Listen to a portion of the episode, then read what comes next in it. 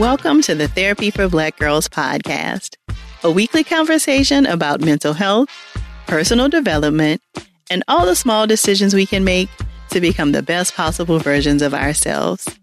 I'm your host, Dr. Joy Harden Bradford, a licensed psychologist in Atlanta, Georgia.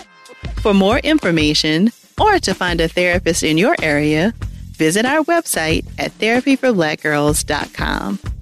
While I hope you love listening to and learning from the podcast, it is not meant to be a substitute for a relationship with a licensed mental health professional.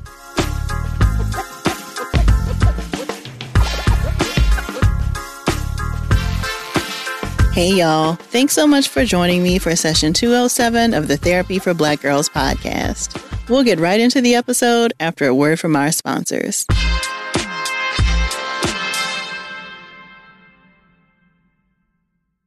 Nowadays, a lot of these big companies pretend to care about our communities and issues with nothing more than lip service. State Farm is the opposite. They're actively investing in programs and initiatives that help educate in financial literacy, give early career advice, and grow Black owned businesses, thus leading to generational wealth, which helps protect the future of our communities. Seeing our communities grow and thrive is something they care deeply about. They want to build a future that we all can be proud of. State Farm understands that representation alone doesn't mean authenticity, that it takes a good neighbor to sponsor programs like the ACT-SO, a year long program that recognizes and rewards high school students for their academic and cultural achievements and to fund programs like Project Ready, a National Urban League program committed to the educational achievement of Black and Brown youth that to date participants have been awarded over $11 million in scholarship offers. State Farm believes that being better neighbors creates better communities and can have a long lasting impact. Like a good neighbor, State Farm is there. Hey, ladies, it's Dr. Joy. As women, we put our hearts into everything. May is High Blood Pressure Education Month and it's time to focus on our heart health. Release the Pressure wants to help Black women look at self care as an act of self preservation. During High Blood Pressure Education Month, let's help get to our goal of 100,000 Black women putting their hearts first and learn more about their heart health. Visit iHeartRadio.com slash RTP for a chance to receive a $1,000 gift card to take care of yourself and prioritize your heart health. That's iHeartRadio.com slash RTP. For the first time in a while, I have quite a bit of fun travel coming up this summer, and I'm really counting on Macy's to help round out my wardrobe for some of these trips. Right now, I've got my eye on a new bag and sandals from Coach and some super cute tops and dresses from Macy's On 34th brand. And you can never really have too many pairs of sunglasses, and there are a lot of cute options to explore right now. If you need a little help getting your summer look together, shop at Macy's.com slash own your style. You may have heard that most people who are black have O-type blood. O is commonly needed for emergencies. But did you know one in three of us is a match for patients with sickle cell disease? Regardless of blood type, every day our blood saves lives and eases the pain of those living with sickle cell. Donate blood at Red Cross to help save a life. Black excellence is in our blood. Visit redcrossblood.org slash ourblood to make an appointment now. Buying your first car can make you feel like a superstar as it's a big purchase, but it can take time to get there. Intuit is the financial platform that helps everyday people prosper. Whether you're trying to manage your money or trying to run a business, Intuit gives you the confidence to take control of your finances so you can live your best life. Intuit helps you take control of your finances through products like TurboTax, Credit Karma, QuickBooks, and MailChimp. Intuit has helped 100 million people live their best financial lives. Visit intuit.com, I N T U I T.com to start living yours. Let's get into it. In recent years, we've seen more and more depictions of transracial adoptions in the media. Most notably, we've seen this play out with Randall Pearson's storyline on This Is Us. While the show has done a good job of shedding some light on this experience, there is far more to discuss. Joining us today to share more about the impact transracial adoption can have on one's mental health is Judith Sadora. Judith is an Afro Haitian American with West and Southern East African descent and is a licensed marriage and family therapist in Oregon. She completed her master's in marriage and family therapy and is currently in a doctoral program for marriage and family therapy. She has experience working with individuals, families, couples, and parent child dynamics and specializes in working with adoptive families, especially within transracial adoption. Judith and I chatted about identity formation and what this might look like for a child who has been adopted transracially, what it might look like to hold space for both gratitude and grief as it relates to adoption, things to consider about reuniting with biological family, and she shares some of her favorite resources for anyone wanting to learn more. If there's anything that resonates with you while enjoying our conversation, please share it with us on social media using the hashtag TBGInSession. Here's our conversation. Thank you so much for joining us today, Judith. Yes, thank you for having me. I'm so excited. yes, I'm very excited to chat with you. So we know that you know, there are so many barriers to adoption with, especially in the US. And so it's very common that children will often end up in homes that don't match their racial backgrounds. So I wanted us to have a conversation today just about some of the considerations with that process and, you know, some of the mental health impacts that can happen with somebody who has been adopted into a family that doesn't necessarily match their racial background. Mm-hmm. Yeah. So probably the most prominent example that we have of this right now is Randall from This Is Us, right? You know, so I think mm-hmm. it has mm-hmm. been really interesting, especially this season, to see them dig a little deeper into the ways that the adoption has played out into his life. And so, can you talk about some of the common experiences that people who are adopted into backgrounds that don't match their racial background? Yeah, definitely. I want to preference real quick and say that I'm not from the adoption community myself just a mental health who works with the adoption community and found a heart for it. And so I understand and I know that all adoptees have different stories. And so it's not a monolith, right? In regards to the experiences of adoptees and the families that they are in as well too. And so I just wanted to preference that and say and also say that some of the things that I draw from are just common thread that I pick up in the work that I've done with transracial adoptees, common experiences that seem to pop up and to be expressed in the work that I do with them. And so that's what I'll pull from. And some of them are very much in the show as well too. This is us with Randall's story, which I think is pretty awesome. One of the things that I think is, and you see that a bit in the show is this idea of when you have adoptees who are of different racial background adopted into, let's say, a predominantly um, white family, whether it be siblings or whether it be parents, what tends to happen is the normalization of talking about race and how it impacts the adoptee in any way. There's not necessarily a lot of normalization around talking about race, racism, or the cultural experiences of some of these transracial adoptees. And so a lot of the work that I've had to do with my families is just centering the conversation.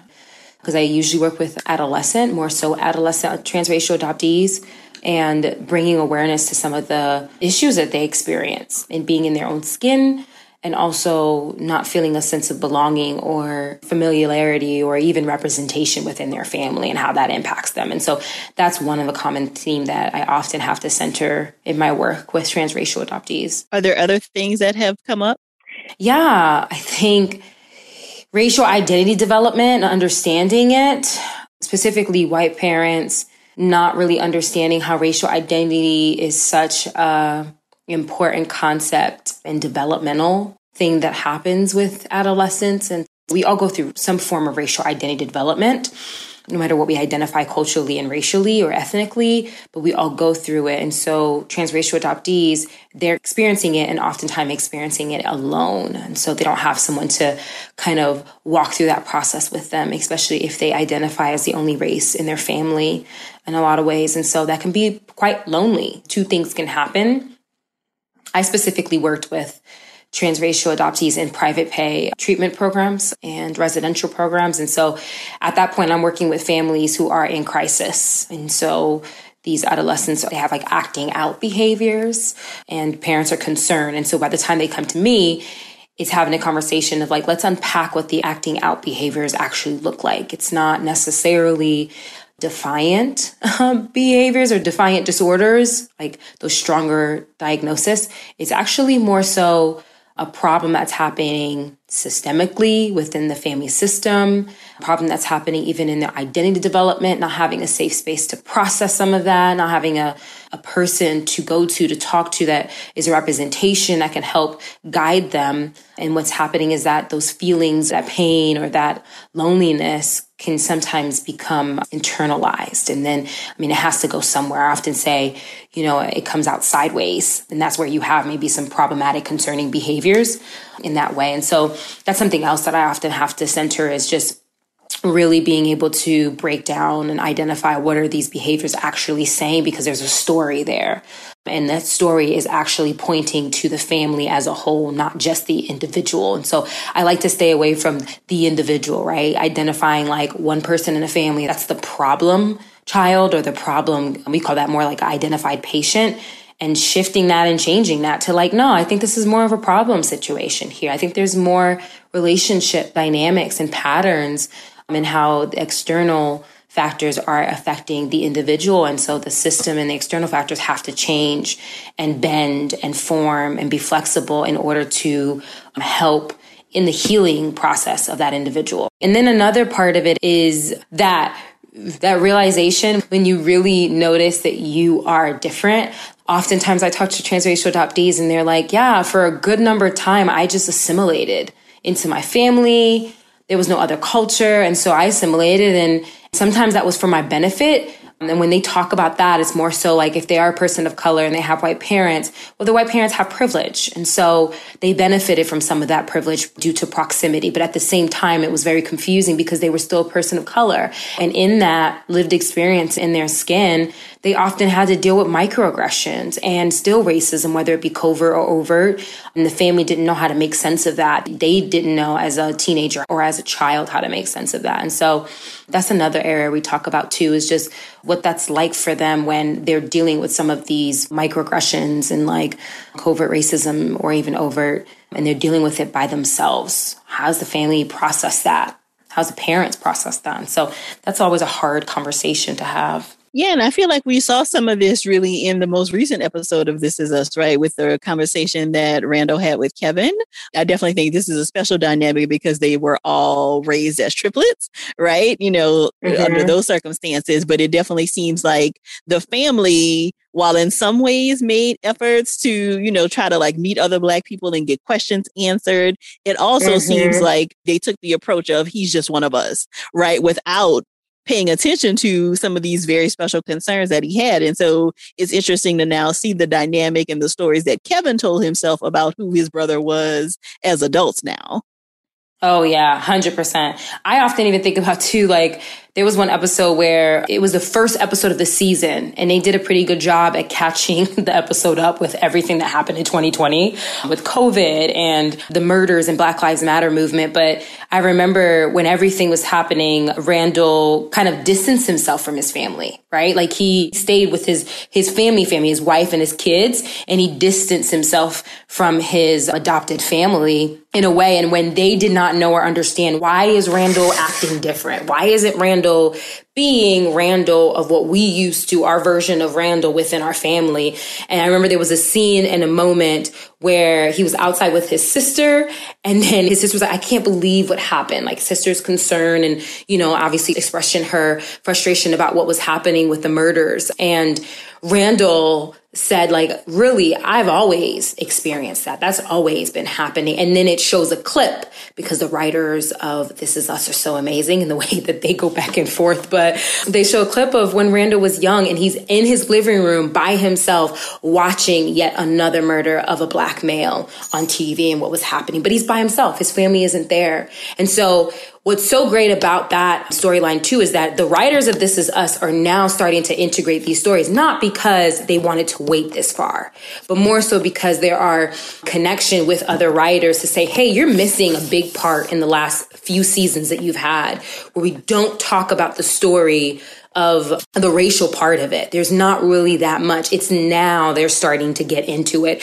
and show it in light of everything that's happening. And so I feel like you're starting to even notice the awakening and understanding and the impact, even from these writers who've had a show on display for several seasons now, which is, I think, is interesting. So you mentioned, you know, some of the things that you commonly see with the clients that you've worked with. I'm wondering, are there things they should be anticipating and kind of potentially preparing for? Yeah, I often say like expectations. What are your expectations with adopting? What's the reason behind it? Of course, there's many reasons behind adoption, and one of them being infertility. And then another part of adoption is, you know, our society is evolving and becoming more inclusive. And so you are seeing more same sex uh, marriages and partnerships and unions. And so there's a multiple reasons to why people are adopting. And what I think is super important is to check the expectations, the reasons behind it. And have you thought about the reality of what adoption entails. What is the experience of the other person the individual that you are adopting? There's something that i often talk about is this idea of it's like this ambiguous loss that happens. And so adoption for some parents is an excitement. It's something to be celebrated. And there's so many emotions and so many experiences to why it's celebrated right? And at the same time, it may be an excitement and a celebration for one individual, which is the adoptee family, but what about the adoptee? There's grief there. There's loss there. There's confusion there. There's questioning as well too in some ways. And that's not to minimize it or, or say that there isn't excitement on the adoptees end. There could very well be there as well too. It's this and both model rather than either or. But i think it's important to consider just like what's the narrative around adoption as well too? How is it communicated? Is it allowing space for there to be multiple meetings where there is grief and sadness in this and at the same time there is some source of joy because we're gathering together as families as well too.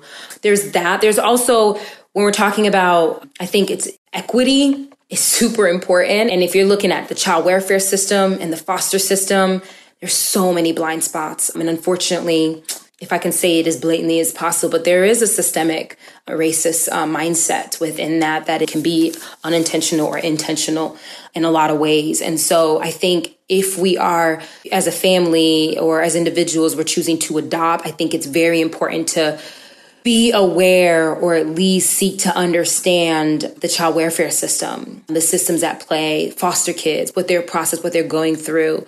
There's a lot of kids who are ripped away from their birth parents in a lot of ways. If you're talking about domestic adoption as well, too, there's a lot of gray areas, a lot of things that people don't hear about or don't talk about. What's often talked about in adoption is the great part, the exciting part, the joyful part, but people don't necessarily talk about the sad part about it in a lot of ways. And so I think it's important as adoptees or future adoptees to understand, again, the expectations around why you're adopting, what's the reason behind it, like really dissecting that as a family with your partner.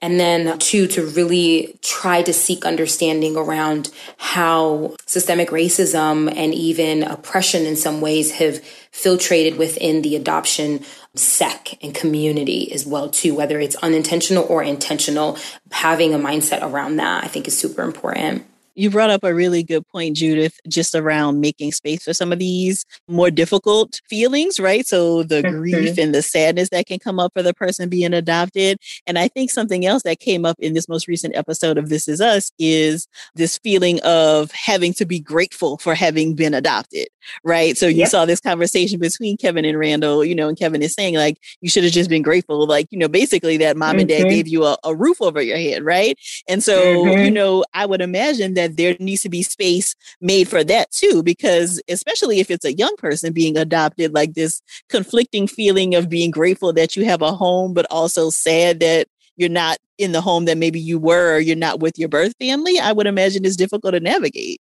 Oh, yeah, definitely. I love that to acknowledge both of those stories, right? I remember I had one client say to me a narrative, and it was it was a covert narrative within the family. It's one of those family rules that my client was saved from something right? Just saved. Like I always heard that I, you know, we saved you from something, so be grateful and and like and this was the spiritual context was a big part of it the christian community they were christian. And so you know god saved you for something and provides you another place and that kind of stuff. And i remember my client looked at me and said i keep hearing that but i don't even know what did you save me from? I don't know what i was saved from. I was adopted when i was young.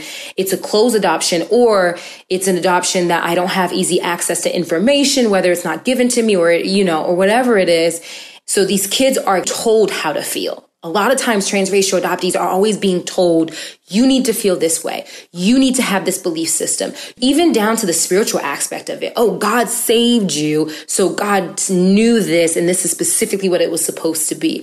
And you're saying that to kids that haven't even had the ability to process the fact that they may experience some fears of abandonment, right? The fear of abandonment, the fear of loss, and how that can perpetuate or that can be seen in all the little interactions that they have with other people and other relationships based on their attachment style. So, and then it depends on what kind of trauma they experience pre adoption. Because a lot of kids do experience a lot of trauma, neglect, or abuse in any kind of way. We're learning and we know it impacts adulthood. It impacts your attachment style. It impacts the way that you show up and, and build connection with adults as you get older. And so, um, if we're telling kids who were adopted that they need to feel, act, or see the world or see their experience and their story in a specific way. And we're not giving them the autonomy and the space to process everything that they've gone through and things that they haven't made sense of, then what are we doing, right? We're suppressing, we're, we're causing kids to stuff things in. And then again, it has to go somewhere. And then it becomes unhealthy behavior patterns. More from my conversation with Judith right after the break.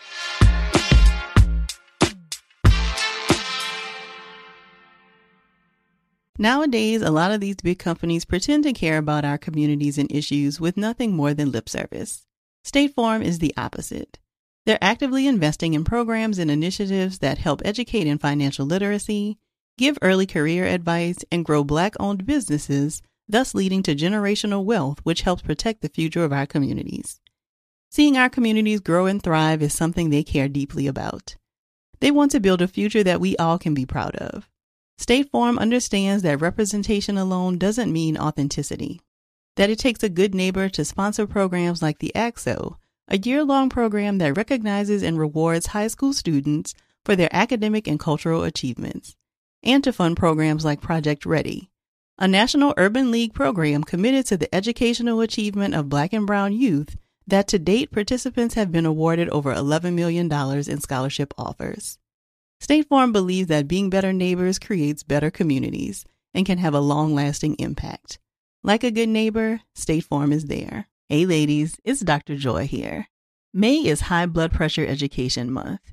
It's crucial for us, especially as Black women, to focus on our heart health. We pour our heart and soul into every aspect of our lives, but often our own health takes a back seat. That's where Release the Pressure comes in. It's all about us. Black women seeing self care as an essential act of self preservation. Whether it's for yourself, your family, or our community, your health is invaluable. Let's help to get our goal of 100,000 Black women putting their hearts first and learn more about their heart health. Here's how you can join in. Head over to iHeartRadio.com slash RTP for a chance to receive a $1,000 gift card to take care of yourself and prioritize your heart health. Let's make our health a priority. Visit iHeartRadio.com slash RTP today. Together, we can make a difference in our health and our lives. Join us and let's take care of our hearts together. May is Asian American and Pacific Islander Heritage Month. And Macy's is highlighting some really cool AAPI owned brands right now, online and in store. Some of my favorites are the jewelry from Hey Mave, and the skincare products from Kaja.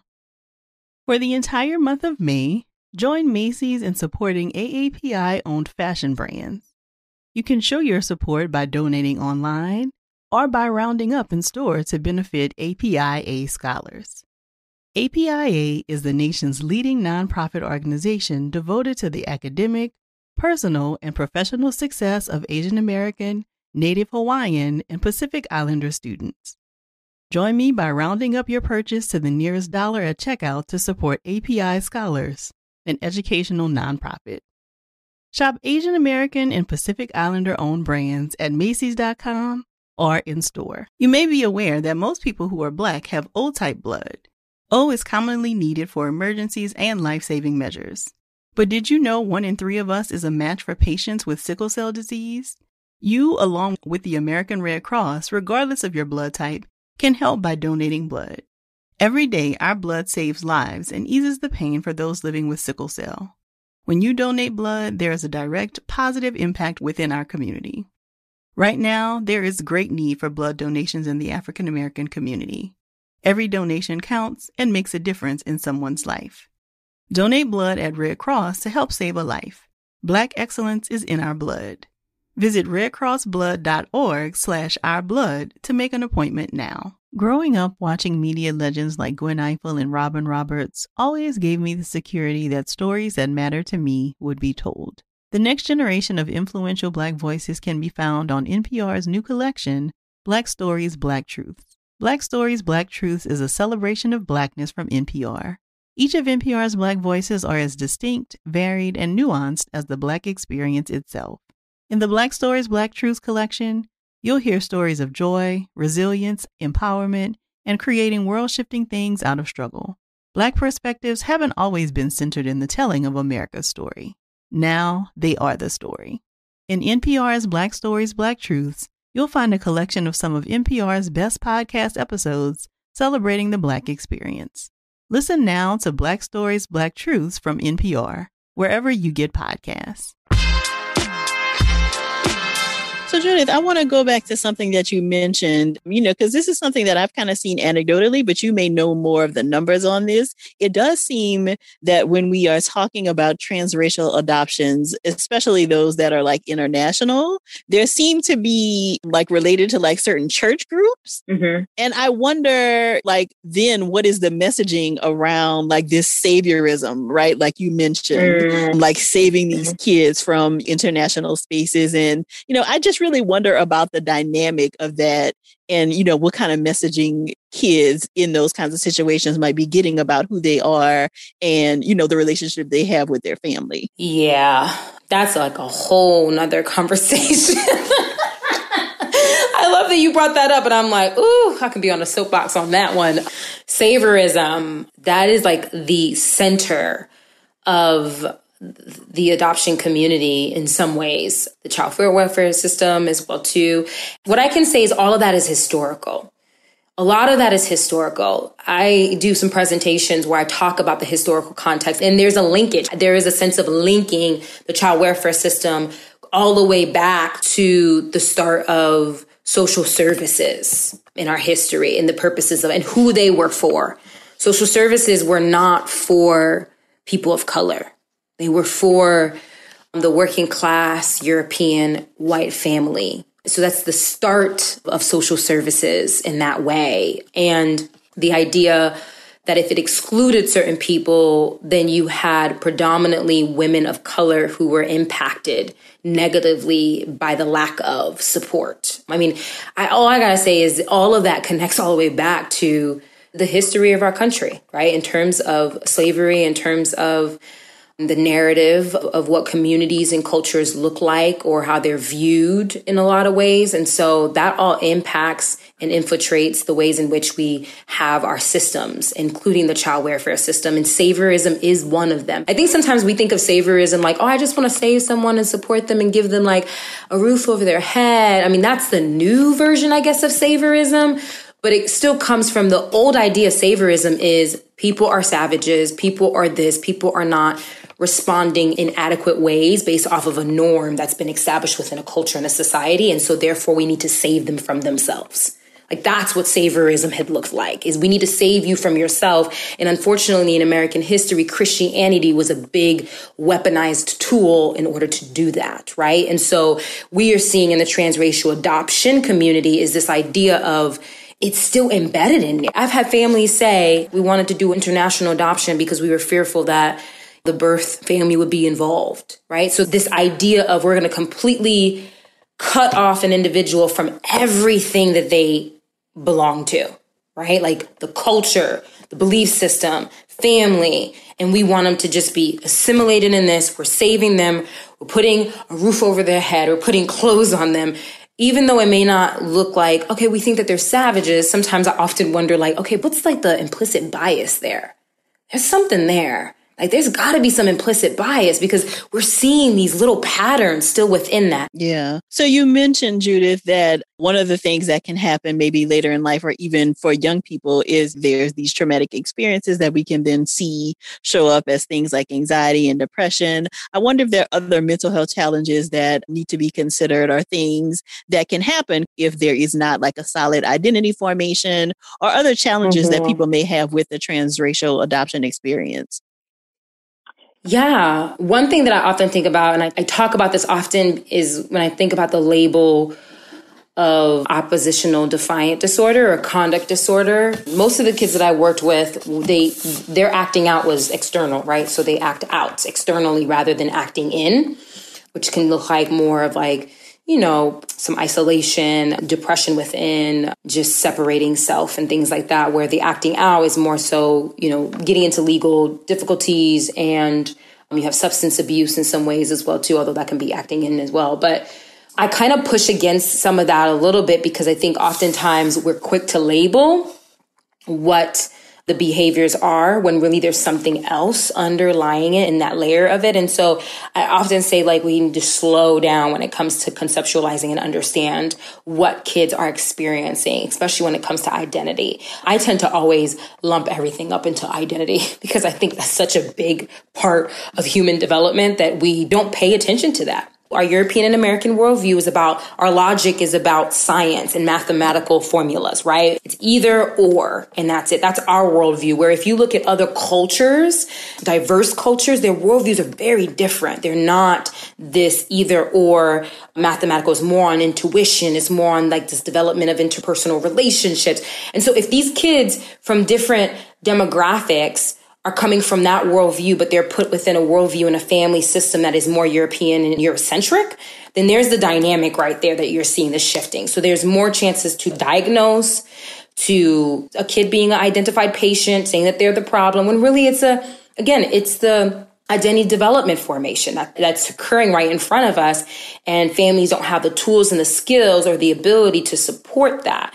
And so that looks like depression and that can look like anxiety. Those are the internalized stuff. But outward behaviors we have to be so slow at placing the labels. Dr beverly tatum she talks about this idea of oppositional social identity. And i love that. And she just basically said like a lot of times when you have kids who are of color and they live in a predominantly white community, a lot of times they're picking up social inferences since they were young. They're picking up behaviors and how people view them and how people see them.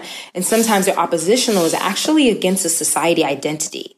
They're oppositional towards the dominant culture in front of them in order to fit in and where they're at. And sometimes it means over identifying with a different culture in some ways too. And so I think there's just a lot of gray areas when it comes to diagnosis and mental health that we have to be very careful and be more mindful of creating space to, to really think about all the little gray areas of identity development and interpersonal relationships and representation in that kind of way. Yeah, absolutely. And you know, Judith, I agree with you. Like identity is a huge piece and identity changes over time, right? You know, so it's not mm-hmm. like we do mm-hmm. it once and then it's done. So I think exactly. that there are important changes to be paying attention to. And I'm curious if there are certain things that you suggest, you know, when you're working maybe with parents or even with, you know, maybe older people who are transracial adoptees about racial identity development? Like, are there things that you suggest for helping them get in touch with that? Yeah. One thing that's super important is first understanding racial identity development. It's a model. It's not linear. it definitely takes its form, but understanding one's own identity development. So it's not just people of color or people of different gender identities or different sexual identities that have this development. It's everybody right? Everybody. And so sometimes if I'm working with a multicultural family and there's a transracial adoptee, we have a really big Ethiopian community here in Central Oregon where I'm at. And so sometimes I'm like, okay, we're going to look at the Ethiopian culture, but we're also going to look at the culture of the parents. It's like white and black is a social construct um, in our society and our culture. And we know what that was for. That was for identifying who was superior and who was inferior. There's a caste system there, right? We all comprise of different cultures, different ethnicity, identities, belief systems, you know, languages and rituals and stuff. And so as white parents, if you are just identifying yourself and have identified yourself as just white, And so then that becomes problematic because you're also upholding the narrative that, that this is the normal culture and everything around it is just an alternative, right? So even your child's culture is an alternative to the normal culture. And so if we can break that down, then that gives room for one, your child to see, oh, there's different cultures even within my family. Okay, great. And also two, gives them permission to be able to find out what their culture is as well too. So I think that's super important is for um, adoptive parents to do their own work. Find out who you are. Go through your own journey of identity development. What does that mean to you? Because the more you're able to do that too, the more you're able to actually see what your child needs in some aspects. The next thing too is is seeking to learn, getting around communities who are talking about this, who are doing this work. There are many podcasts, there are many adoptees who are especially in the last year who have, I mean, decided to share their story. That, that other part of it that's not about gratitude, they're stepping in and saying, Hey, I love my parents and it wasn't easy. At the same time, this is what I went through as an adoptee. And so positioning yourself to learn, learn more stories, learn the experiences of adoptees, what they go through so you can be open to hearing it. And some of it is not fun to hear. You know, it's hard to hear it, but that's okay. Sitting with that because it doesn't change the fact that they've been impacted, right? They've been impacted in a lot of ways. Another thing I think is super important is again, being able to have conversations with family. I think sometimes what I've noticed is adoptee families don't necessarily have really important conversations with other like extended family members that plays a big part of it when you're bringing when you're adopting having conversations with extended family members around the reality of like okay what does this mean for the family? What is this child going to experience from the external family right? What are boundaries that we need to set up from the get-go or even right now that we realize that we need to in order to create a safer space for our adopted kids? And then again really understanding racism and how it's how it's impacted the field of, of adoption and some of like implicit bias, understanding that and doing that, where I think there's so many resources. Like I can go on and on and on. There's so many resources. It's just really being intentional about learning. More from my conversation with Judith right after the break.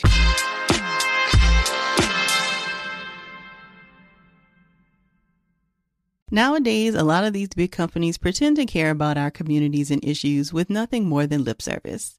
State Farm is the opposite. They're actively investing in programs and initiatives that help educate in financial literacy, give early career advice, and grow Black owned businesses, thus leading to generational wealth, which helps protect the future of our communities. Seeing our communities grow and thrive is something they care deeply about. They want to build a future that we all can be proud of.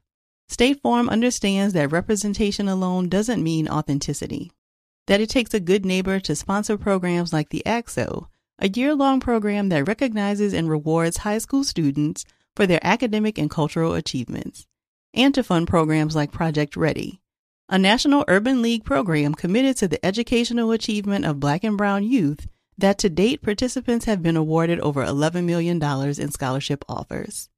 State Farm believes that being better neighbors creates better communities and can have a long lasting impact.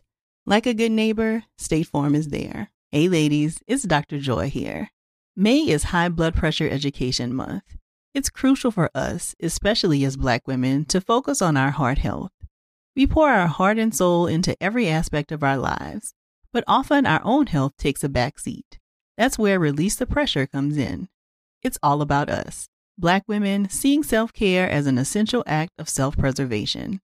Whether it's for yourself, your family, or our community, your health is invaluable. Let's help to get our goal of 100,000 Black women putting their hearts first and learn more about their heart health.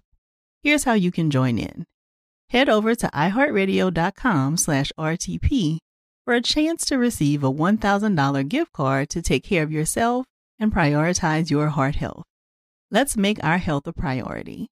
Visit iheartradio.com slash RTP today. Together, we can make a difference in our health and our lives. Join us and let's take care of our hearts together. May is Asian American and Pacific Islander Heritage Month. And Macy's is highlighting some really cool AAPI owned brands right now, online and in store. Some of my favorites are the jewelry from Hey Mave, and the skincare products from Kaja. For the entire month of May, join Macy's in supporting AAPI owned fashion brands. You can show your support by donating online or by rounding up in store to benefit APIA scholars. APIA is the nation's leading nonprofit organization devoted to the academic, personal, and professional success of Asian American, Native Hawaiian, and Pacific Islander students. Join me by rounding up your purchase to the nearest dollar at checkout to support API Scholars, an educational nonprofit. Shop Asian American and Pacific Islander owned brands at Macy's.com or in store. You may be aware that most people who are black have O type blood. O is commonly needed for emergencies and life saving measures. But did you know one in three of us is a match for patients with sickle cell disease? You, along with the American Red Cross, regardless of your blood type, can help by donating blood. Every day, our blood saves lives and eases the pain for those living with sickle cell.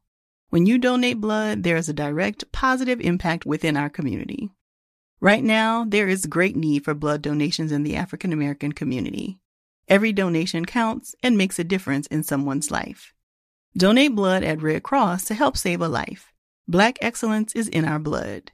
Visit redcrossblood.org slash ourblood to make an appointment now. Many people feel anxious when they think about finances. It can feel overwhelming, stressful, and even hopeless, especially when you're first starting out and don't know what to do.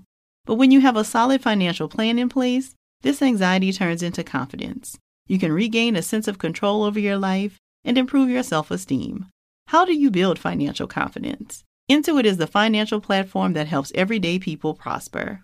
Whether you're trying to manage your money or trying to run a business, Intuit gives you the confidence to take control of your finances so you can live your best life. Intuit helps you take control of your finances through products like TurboTax, Credit Karma, QuickBooks, and MailChimp. Intuit has helped 100 million people live their best financial lives. Visit intuit.com, I N T U I T.com to start living yours. Let's get into it.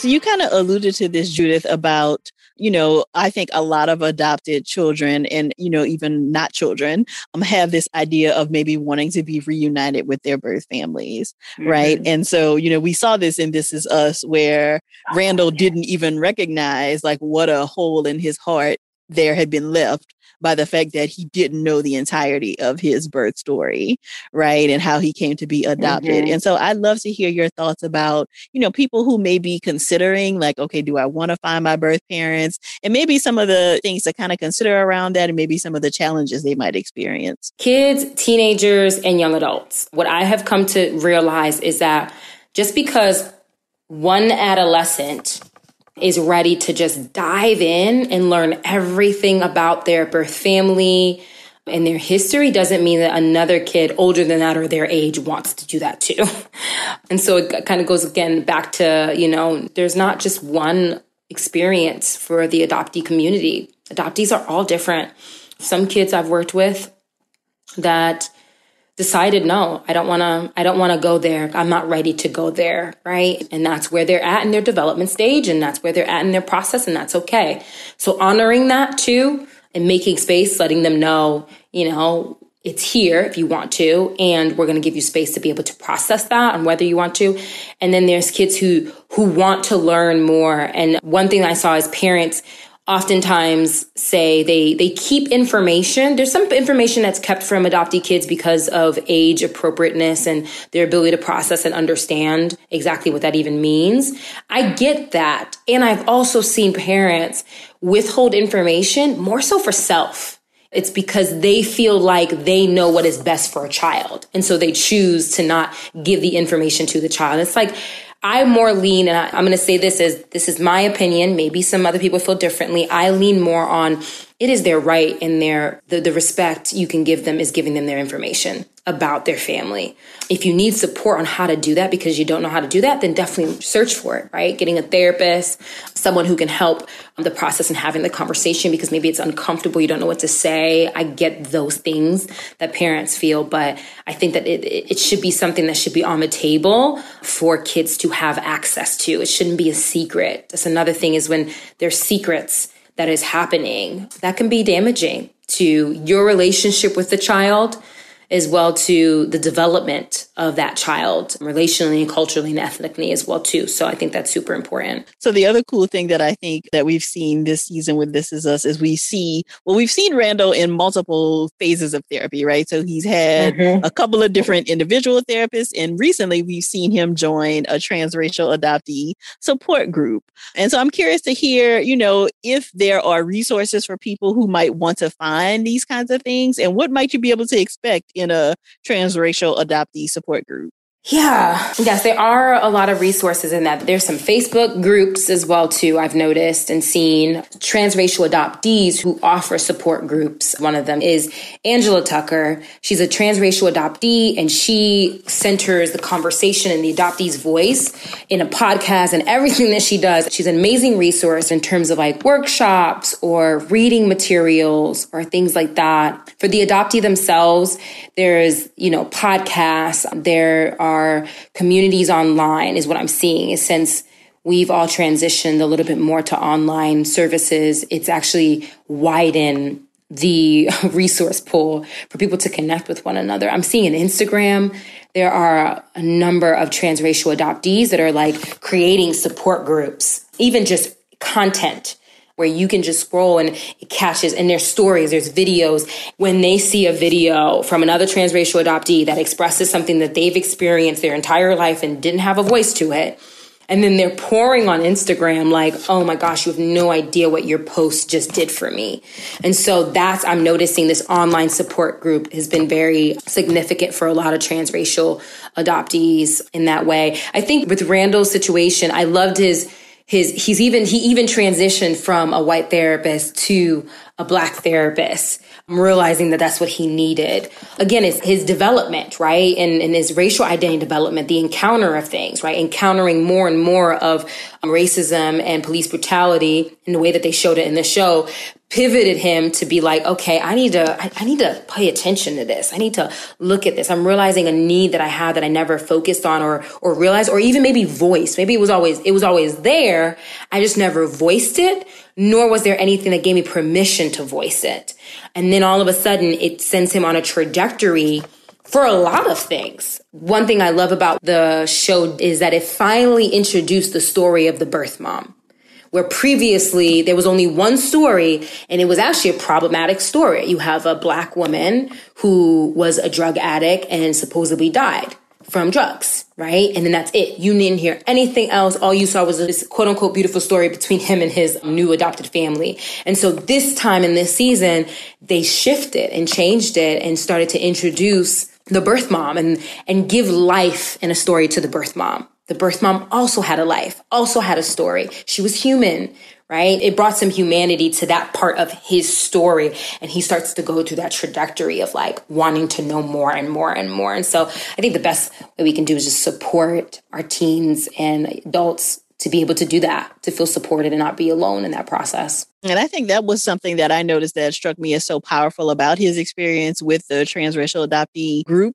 And it sounds like the same thing is happening with these Instagram accounts that you're talking about is just the importance of the affirmation of like being seen in somebody mm-hmm. else's story. Like, oh my gosh, I'm not the only one who felt like that. Exactly. Right. Representation matters in so many different ways. You don't feel alone. You don't feel like you're by yourself. Because yeah, up until now, it has been just with Randall's story, right? There hasn't been a lot of interaction of in terms of other people he's meeting that experience the same thing with him yeah, that show is amazing. It just shows the whole process. I love it. Yes, it does run the gamut of different topics.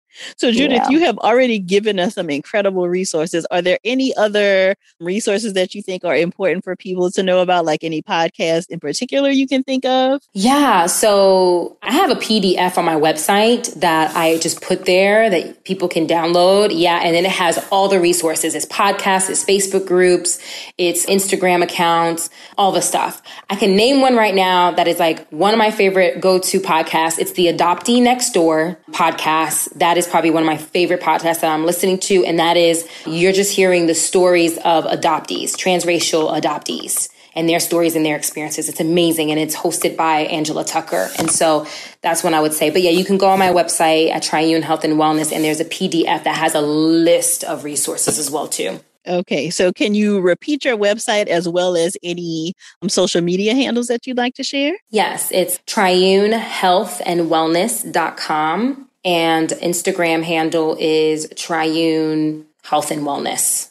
Perfect. And we'll be sure to include all of that in the show notes. Well, thank you so much for all of this, Judith. I really appreciate you having this conversation with us today.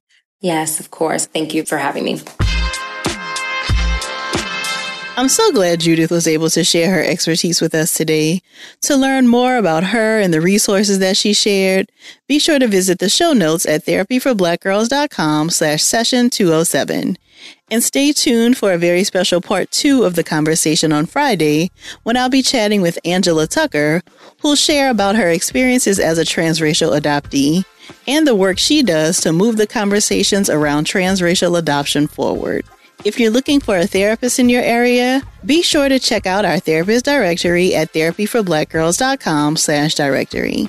And if you want to continue digging into this topic or just be in community with other sisters, come on over and join us in the Sister Circle. It's our cozy corner of the internet designed just for Black women. You can join us at community.therapyforblackgirls.com. Thank y'all so much for joining me again this week. I look forward to continuing this conversation with you all real soon. Take good care.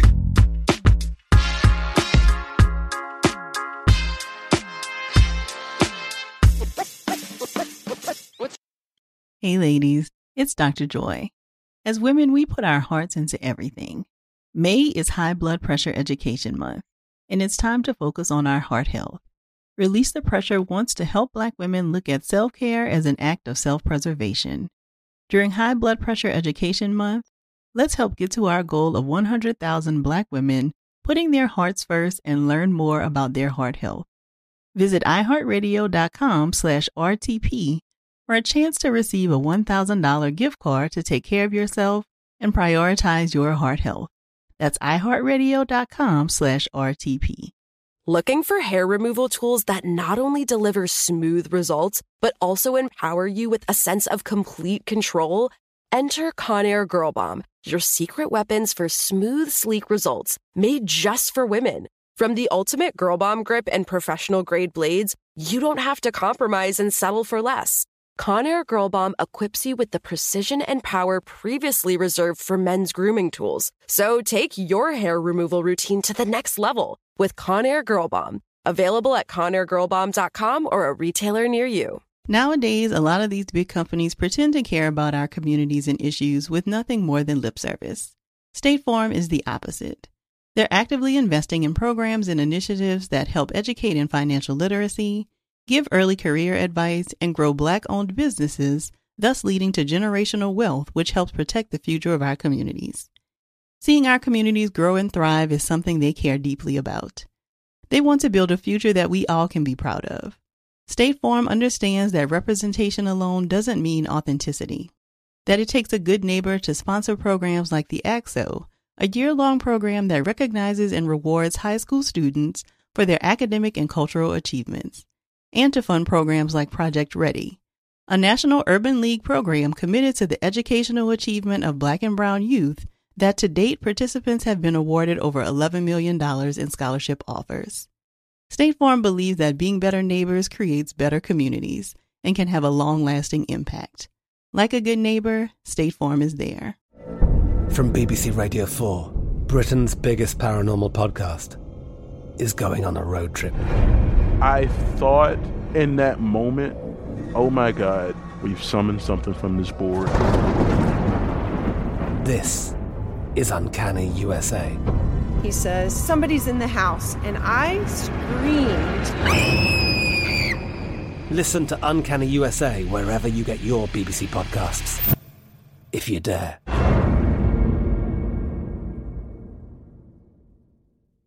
This is Amy Brown from Four Things with Amy Brown. Today, healthier is happening at CVS Health in more ways than you've ever seen.